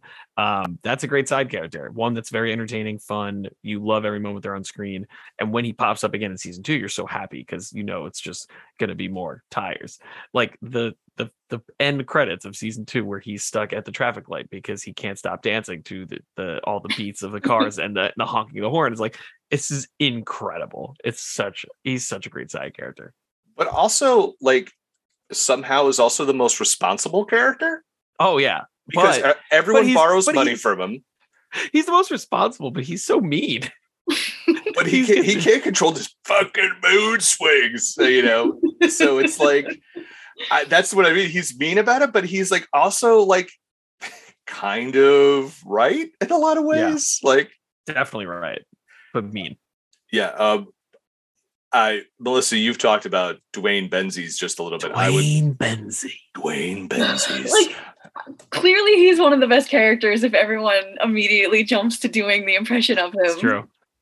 Because It's it's just so we can't we can't do a good Tyres though. I think Yeah. anyone could do a good Duane Benzie or Peter Serafinowicz to, to in general. By the way, interviewed him at Comic Con a few years back. He is the tallest man. I in the right. world. He looks like he is. He, I was just like, it's great to meet you. Surprised I didn't break my neck. he i love that character i love the idea of like he is the exact polar opposite of tim and tim has this i guess just because he's dating tim's ex that he feels this like competitiveness with him that's just so out of place for like the rest of tim's life and who he is as a person like it just Well, he was like he was also Tim's friend yeah before, yeah, right. before, yeah, that's before right before dating, yeah. and, And, they he was have a dick. yeah, they have such an animosity towards each other, and it's so funny. Like it's such a good foil for Tim. It's such a good like, okay, we want to have an episode where Tim gets really, really, really pushed to his limit. Like Duane Benzie is bothering him. It's just a funny character to go to to just kind of drop in on like that. And he's always up to something, and he's always being an asshole. I still say, well, we'll get into, uh, let's get into the lines we still use in real life because I often say the clever boys. Oh, yeah. like I've used that one. Uh, I've used pack your party bags. It's going to be a large one. Um, oh, what else have I used? Slice of fried gold, which I don't know. Is that Shaun of the Dead or is that Spaced? No, it's that's Shaun of the Dead. Um, skip to the end. I Mhm. cannot begin to tell you how many times on a conversation with my mom I've said where she's going, I'm like, uh, skip to the end, please. And uh, it's just because it's a long story involving end. uh, involving seven different people's cousins, relatives, and cats, and I don't care. Um, I'm just trying to think. What are other some lines like the, your favorite? Uh, the, the total cult one too is one of my favorite lines. Some of your guys' favorite lines, uh, or lines that you and lines that you say in real life. So Melissa, I'm going to start with you. yeah, as you're saying that, I just I'm thinking to myself, oh my god. And I'm waiting for you guys to say what? What? I have Oh, Jaffa cakes. Jaffa cakes. That line when he's like, "Oh my god!" and they're like, "What?" He's like, "I've got some Jaffa cakes in my coat pocket." Yeah, they're all excited. Yeah, that was great. Um, I Are they all high at that point or wasted? I don't remember. There was a reason like they're super excited. they were watching Star Wars. I know that, right? They were watching Star Wars together. Yes. Okay. All right. Um, any other lines? Hmm. Uh, off the top of my head, I can't think of any that I say a lot in conversation, but. I definitely quote Daisy in the job interview a lot. Mhm. Um, that's my favorite scene. I, every single thing she says is so funny. There's no lines that I like quote to people or whatever because again, no one's seen the show like outside of like my friend circle. Um, so it would just go over their heads. But when during this most recent rewatch, I was trying to just take notes of like things that made me really laugh really hard. One from Change season two was Jar Jar Binks makes the Ewoks look like fucking Shaft. Great line. Great, Great. line. Great line. Um, perfect line. And uh, another one that I really liked was from Help, which was Don't worry, Daisy. Tim's just really angry at you because you've just jeopardized his future. it was just like the polar opposite of like what a normal sitcom would say. Like, oh, don't worry, Daisy. Like, you, you know, try, try to c- console her. you didn't console her at all. Um, also, uh, the interaction between um, when Tim's daydreaming and they hit the biker. So, What's the holdup? There's been an accident. Someone got hurt. Who? A lady. How do you know? Because we hit her. Did we? yeah, that's her there. So ah, they just like like that's fantastic. And I know that's a that's also like a super like that's like a deep cut kind of like movie reference too with with Mike. Yeah, I, I don't know what, but I know Yeah. it definitely is. I mean, so many of the jokes on that show are which is just references. because Yeah. we're like, oh, this is a quote from space that we like, but like Probably not. it's probably from something else, and Yeah. they just put it into space. Yeah um One of the other things I always say is um, vulva often talks about pudding. He's like pudding, like Oh. says it like that, and I'm just like, my wife's like, I made pudding. I'm like, hmm, pudding, and she's just like, why do you quote that? And I'm just like, I don't know. It's just what I, uh, just what I do. um do you want to get into favorite needle drops? Yes, let us get into one thing about an Edgar Wright production is music is vital. Uh, if you ever listen to any interviews with him, he has iPods, like still full of music that he's put together for his different films, for different movie ideas and stuff he's writing. This is bonkers. And Edgar Wright actually curated a Spotify playlist uh, for Spaced. So if you want to go out, it's like Edgar underscore Wright. Um, I'm just trying to get back to it. It's uh, yeah, Edgar underscore Wright. It is spaced dash the soundtrack 1999 2001. Uh, yep. And like I said, Edgar underscore Wright. You can look that up, and it's got it's a almost 50 song playlist of all the stuff that was played in there. Um, so guys, what was your favorite song from this? Uh, I'll I'll go real quick. So I love, and I'm going with the two most like popular potentially slash like people will know these. So in um Epiphanies, the reason like one of the subplots of the episode is is um Brian had a bad experience back in 1983 at a club bar where everyone is is like singing and like the it's the music is pumping up and pumping pump, pumping up of "Come On Eileen" by uh, Dixie Midnight Runners, I believe. Dexy's been right. Dixie Midnight, so close, so close. Dixie Midnight Runners, super one hit wonder. Um, and it's great. It's fantastic. Um, so I do love that. That's my probably my second favorite needle drop, but the first one, again, it, it- like British super like inside baseball. Um, the season finale, the series finale, Oh, of uh, course. in season two um the beginning is an homage to another british series and the theme song they use uh the the series is called the royle family it was a bbc sitcom that i've never Wasn't- seen wasn't she? and Wasn't Jessica Stevenson in that? Who, who's to say I, that would require more have re- I know that would- was. That would require more research for me to do and i don't want to so um and it's Oasis. I, I'm a huge Oasis fan, huge specifically Noel Gallagher Oasis, like singing. Me It's too. the- He's my favorite. I prefer him too. Same. Half the World Away, um, which is a fantastic song. Um, and I can do a whole deep dive podcast about how the B sides to Oasis tr- singles are better than all the Oasis singles. I singles. would agree and, with you. I'll and with if he had just saved them for a third album, they would be the biggest band in the world because they would have had three perfect albums in a row. Anywho, uh, those yes, are- by the we're gonna- way, we're gonna, just- we're doing that podcast. By the way, Jessica Stevenson uh, was in Royle Family. Melissa, you were totally invited to the the Oasis podcast, which was going to just be me, you, and Kat Manos just talking about Oasis. perfect. I, I, I, will was, just I'll make the cameo for "Fucking in the Bushes" is my one of my favorite songs Yeah, of all time. and then because we'll- no one we'll be like- sings in it. That's right, and then we'll be like, "Bill, please leave." Um, so yeah, I, those are two I'm a huge Oasis fan when I was uh, growing up. Still am. Um, still am, but I was so and N- Noel's my favorite. I preferred uh, his songs. I like better. The great, the greatest interviewer of all time. Oh, Inter- yeah. interview, interviewee, yeah, interviewee. He's the best. Interview subject would be Interview subject. Whatever. Um, when you asked this question, I, immediately, obviously, I was like, "Come on, Eileen, Dexy's Midnight Runner." I mean, that scene is perfect. Um, but when I opened the playlist to see what other picks I had, immediately the first one I saw was "The Weekend Starts Here" by Fatboy Slim, and I'm like, that song is the show. Like, I hear that song and I think immediately of Space. yeah. And I didn't even know it was Fatboy Slim until I opened that playlist today as well.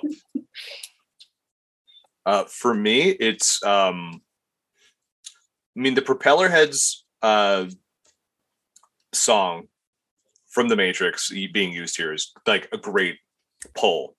But for me, uh, also the fake Ewok song that Simon Pegg, Nick Frost, and Edgar Wright sing in the background um, at one point is also awesome. Yeah, But I have two. One is Smash It by Fuzz Townshend.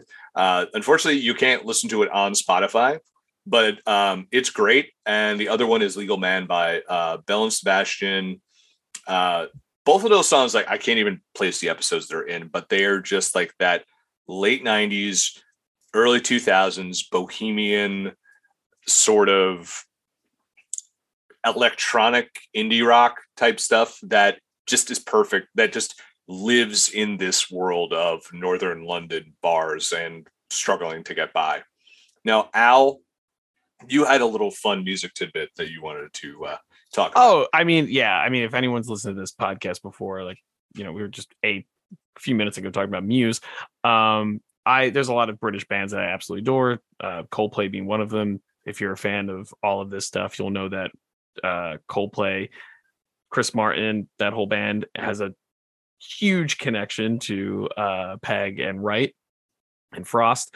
Um, in the um, Help episode in season two, uh, when Sh- uh, I said Sean, when Tim is at the urinal with the guy that's going to beat him up in a little bit or attempt to, um, you can see a poster in the background of like a club in or, or a venue, music venue in the UK, and some of the artists on there, it's like it's who it's like who would be playing like Webster Hall now, like that probably that size venue, and it's like Muse, Doves, Elbow, Coldplay, and it's just like all of these great British bands. I'm like, oh man, what a time to be alive. I, w- I wish I, I, was. had the same thought when I saw that poster in the background in that scene. I was like, wow, all those bands. That's imagine cool. imagine just being there and that's like them at like think about this. This is 99 2000. Coldplay breaks big with Yellow in 99 or 2000 um is really when it uh, breaks big. Like it's huge. Muse Muse doesn't have um like the Twilight boom yet. This is like pre pre that. So like think about it at that time. yeah Uh, I, I mean this Doves, is Elbow. This is pre uh 500 Days of Summer. Like like it's crazy. it's it's wild to think that their poster is on a bathroom on a piece of paper this isn't a At a uh, this is- bar. at a bar. bar. This is essentially like be or be in New Brunswick or Asbury Park in my early 20s or college years. it's like who's, that's it's like who's playing the Stone Pony next month? not even. It's like it's like Oh, who's pla- than that. who's playing the what's it called? What was The- the uh, the super small one in uh, Asbury? People uh, the Saint. The Saint. Yeah, it's like yeah. the Saint. Yeah. Melissa's headlined the thing a few times. Yeah, I have. um, yeah, and that's that's the great thing about Space, and I love the whole Sonic world they've created because everything fits so perfectly. But of course, guys, we all know what the number one song was. It was the A Team remix. hmm Oh. That is, the, And and just seeing him up there in a girl's top doing his thing. Um, we talked about that. Well, guys, I mean, we've kind of hit all the we've kind of hit all the the talking points we were going to do in this episode. So before we leave this episode, let's just give our final thoughts on space. Our pitch to people who maybe watched space once, and maybe you're trying to pitch it to a person, say this is why you should watch, or maybe not even that. Maybe just talk about why this show just means so much to you and why you're going to keep going back to it. We already talked about why we love the show, but it's just an emotional farewell to this show. I'll start it off just to set the tone here is spaced is perfect. It will never be recreated. And that's why I love it. And that's what I learned. What space taught me as a a media uh, a television show is that sometimes shows can be perfect for a finite amount of time. And I think it retrained my brain to accept something like Watchmen on HBO, two totally different shows. But if Watchmen never comes back, I'm okay with that. And Spaced was the first show to have two seasons to say, it's okay that we're not coming back. We ended it perfectly. And it ended it, and it also opened my mind to so much like British comedy over the years. I, I had had that in my background of my family. Like we're big British comedy fans, but so much more. And I've gr- like grown to enjoy so much many more different types of comedy because of space, different types of film because of space, and to appreciate the full total workings of television because of space. But also, this is a show I've gone back to during hard times. It's been the comfort food and it's always a show I can go back to, like I said previously, that I can always discover something new about because anytime I watch the show, it's not just the show has aged, I've aged. And it's a show about people at the at the at the at the end of the day. And it's it, you could see the show differently through your different perspectives. Like if you watch Game of Thrones or you watch other shows, it's just like, okay, you know, this is 10 years ago, this show was out but you or you watch Law and Order, it's just like ah, look, the cops were more racist then. I mean, I don't know what to say. Like it's like cool. It's like, but this show you watch and it's like a different experience every time you watch it, and I very rarely have found a show like that. Uh, so Al, final thoughts on Space? yeah, like I love this show, and it, it may not even be like my favorite show of all time because it's not. It's it's it's it's up there. It's a great show. It's definitely one of my favorite comedies ever made. But like this show is responsible for a lot of my humor.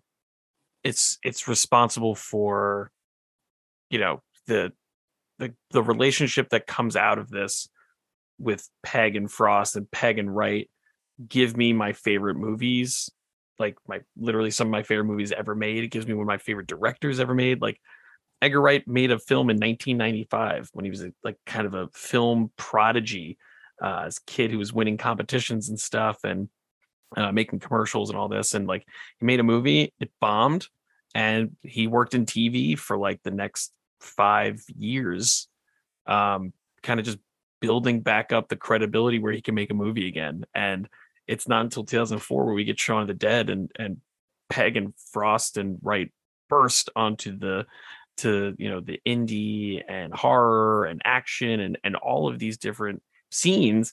And now you know they're all stars in their own right. Like Nick Frost has been consistently working since Spaced and he wasn't even an actor he was just the funniest person that uh Simon Pegg ever met and he's like I have to put him in things. I have to get him to do this. Um, I'll check You- out his interview on the thepopbreak.com, by the way. Yeah. you get Simon Pegg, who is uh, a star. Like he is a star in his own right. Like he is in the Star Trek universe. He's in Star Wars. He's in all of these huge Mission crazy things. Mission fucking Impossible, one of the biggest action franchises of all time. Uh, Benji is fantastic, but like he's huge. And Edgar Wright is still one of the most like he is the like the visionary director of my generation. And like he is not respected enough even when people like me hype him up to be the greatest thing ever, but like he has made a fraction of the movies that, you know, that he should have, I think, at this point. Um, he's he's still cranking them out and he's still putting out amazing work, but it's consistently amazing. There's no duds in the bunch. Like literally go through that resume and it's Shaun of the Dead, Hot Fuzz, World's End.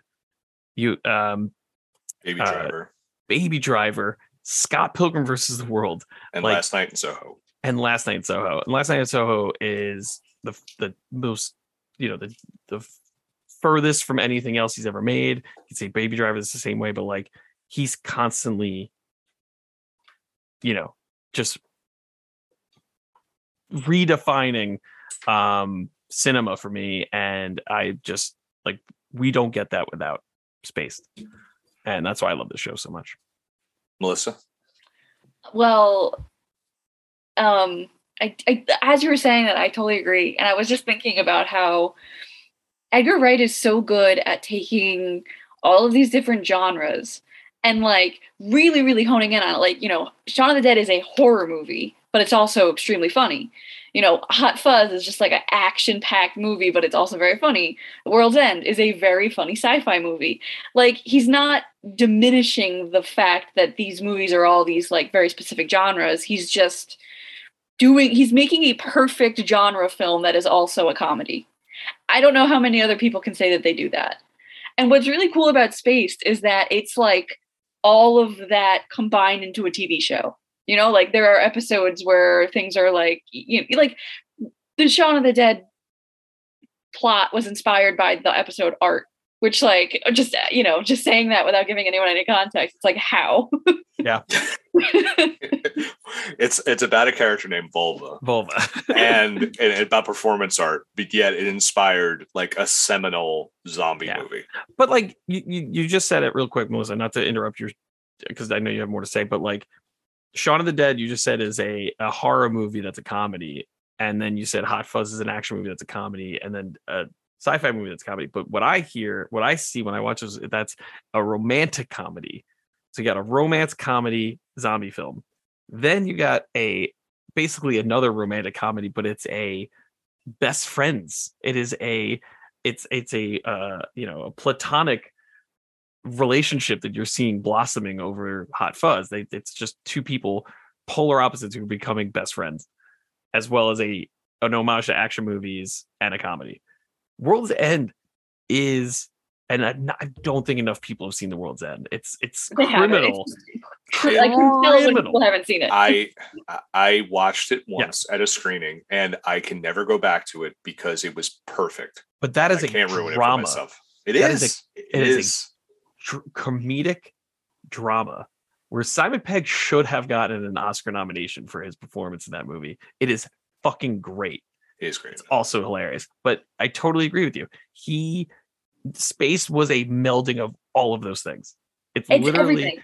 and it, and one episode could have five of those different topics. It's crazy. and he just does them all and none of them are like No. like it just builds and it doesn't take away from anything else you know there can be a, a, a very very romantic moment and then a second later something stupid is happening Mhm. and like both scenes are equally good and they go in equally hard but at the same time they're it's just funny like it's just it's so lighthearted in the way that it does everything and it's very sincere at the same time and i think that's rare is for something to be like funny and jaded but also sincere and also satirical but also you know social commentary. Like it's everything and it does everything well and that's the crazy part is that like there's no element of the show that fails and and going back to what we were saying earlier about continuing, I think if it continued, the thread would have been lost.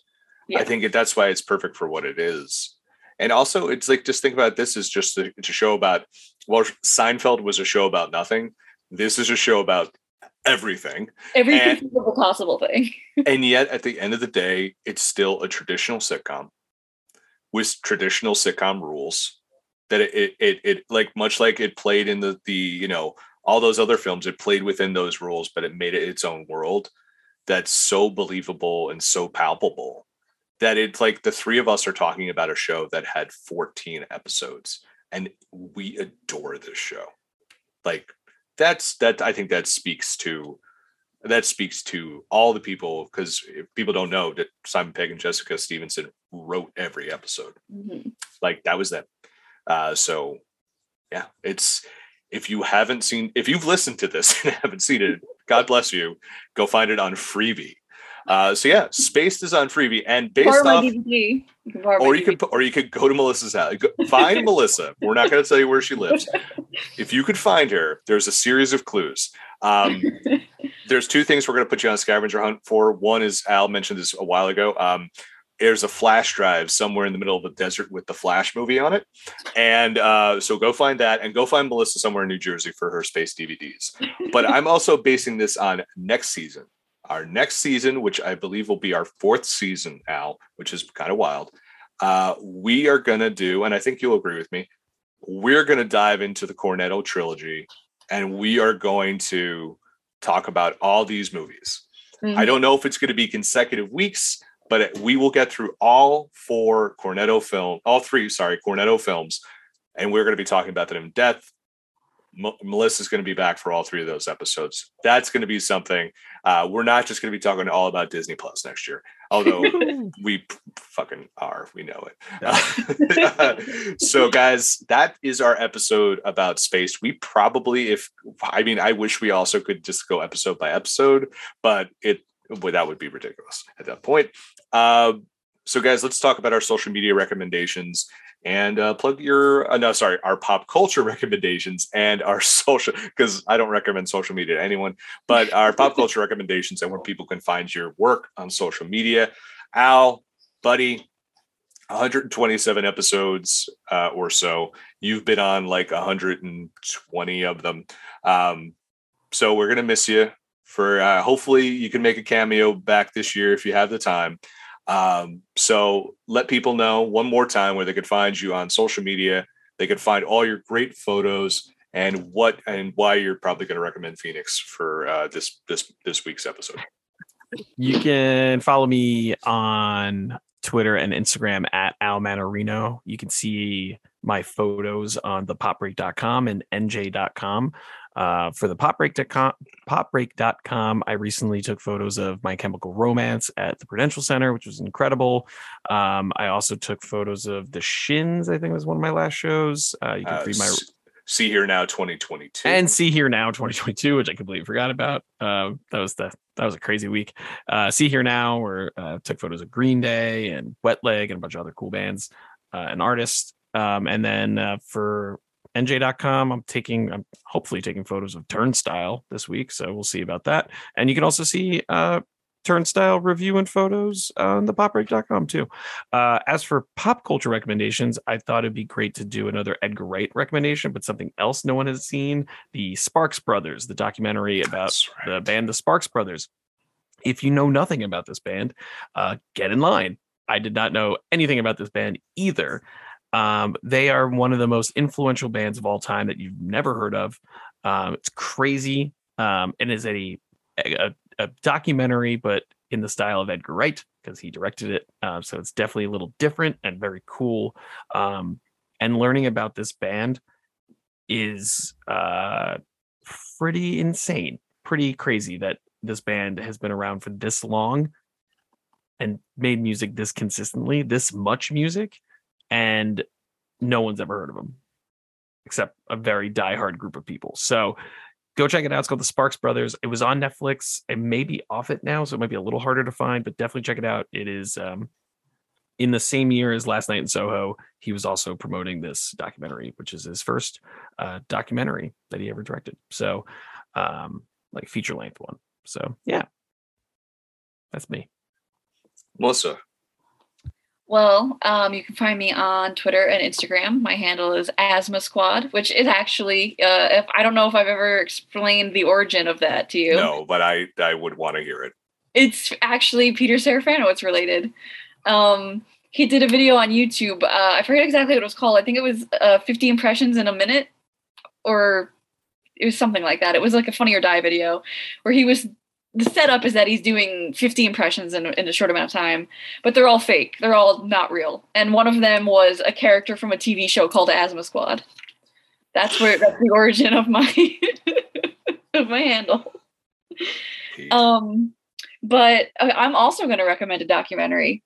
Um, and I, I think it's it's it's October, so it's it's it's kind of Halloween adjacent. Um, the documentary is called Lost Soul: the uh, the doomed journey of Richard Stanley's Island of Dr. Moreau.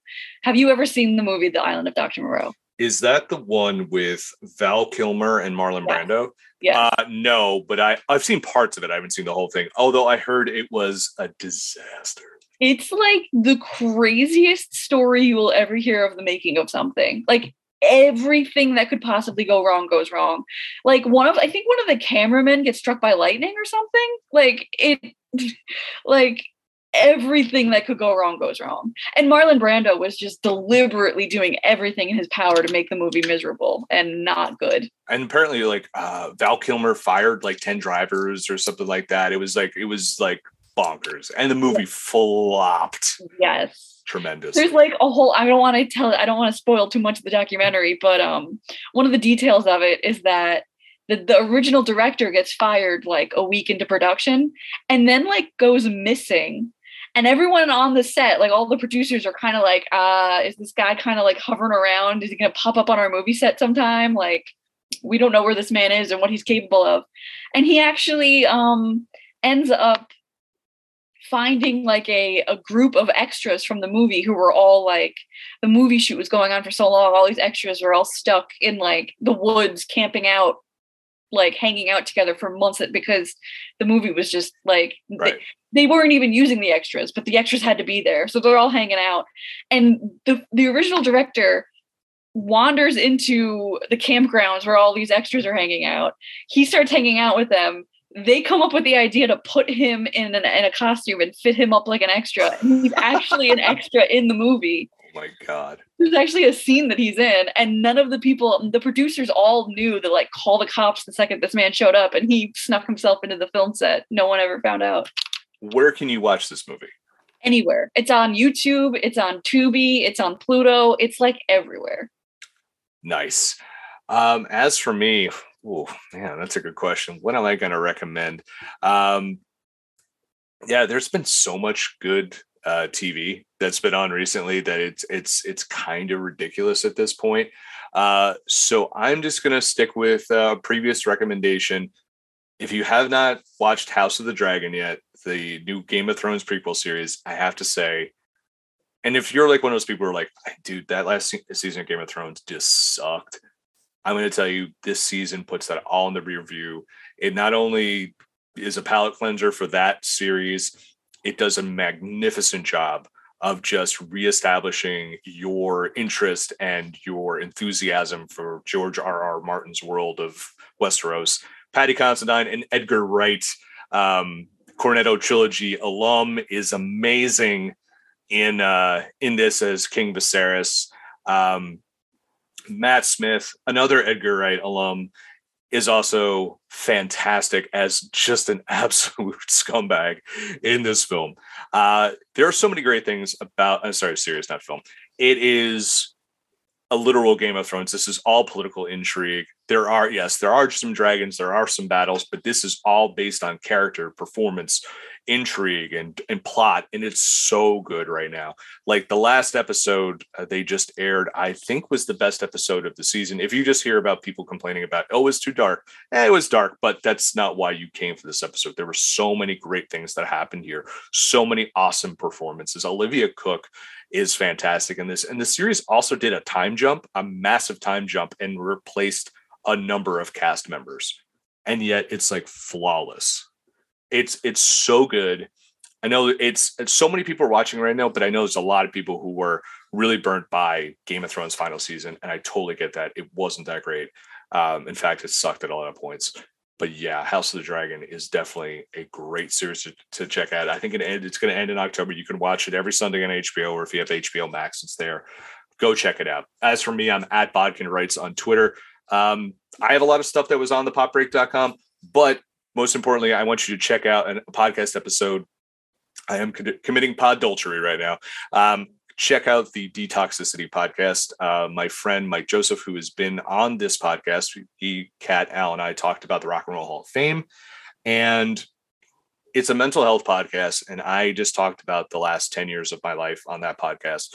If you know me, um, I've been drunk on this podcast a number of times. it's not a secret. Um, but I've also gone through a lot on this. And um, I talk about my struggles with alcohol and how I've, I'm six months off the sauce. Um, I talk about my depression and anxiety issues and my self hatred issues and how I might seem like a living cartoon character on this podcast and elsewhere you can hear me. But there's a lot going on in how therapy and medication and having really great friends, including um, Al, um, really helped me get through a lot of the dark times. Um, so I want I this is not a this is not a um, podcast for me to congratulate myself and high five myself. It's not a self high five. I'm not Diamond Dallas Page. This is a pod. Thank you, Melissa. I knew you appreciate that. Um, this is a podcast. It's me. It's me. It's DDP. yes. Yes. Thank you, Al. That's that's a birthday present right there. You're welcome. Uh, um, so this is not about me. I'm telling my story, one, because I felt I was ready to tell it. And two, I really want and hope people will listen to this and be like, oh, that guy's a he sounds like a maniac on stuff. He sounds like fun. He's got all the shit together. Um, I went through a lot, but I'm actually doing really well. It's a story for it's my endorsement of therapy and medication and taking that journey, no matter how hard it is, it actually can help your life get a lot better. That's that's my that's my recommendation if you want to listen to that. Uh, you could type detoxicity on all your favorite podcasting platforms. And also the popbreak.com just celebrated 13 years. Um, thank you everyone who's been a part of it, including Al and Melissa. And um, check us out, thepopbreak.com. Every single day we're, we're posting stuff. Check out all our um, social media platforms, Instagram and Twitter at the Pop Break, and you can find out about all our great podcasts. So thank you for joining us at 23 Meteor Street this week. Next week, we are going to be talking about two things. We're going to be talking about, uh, we're going back to the world of Marvel. We'll be talking about Werewolf by Night and She Hulk Attorney at Law's season finale.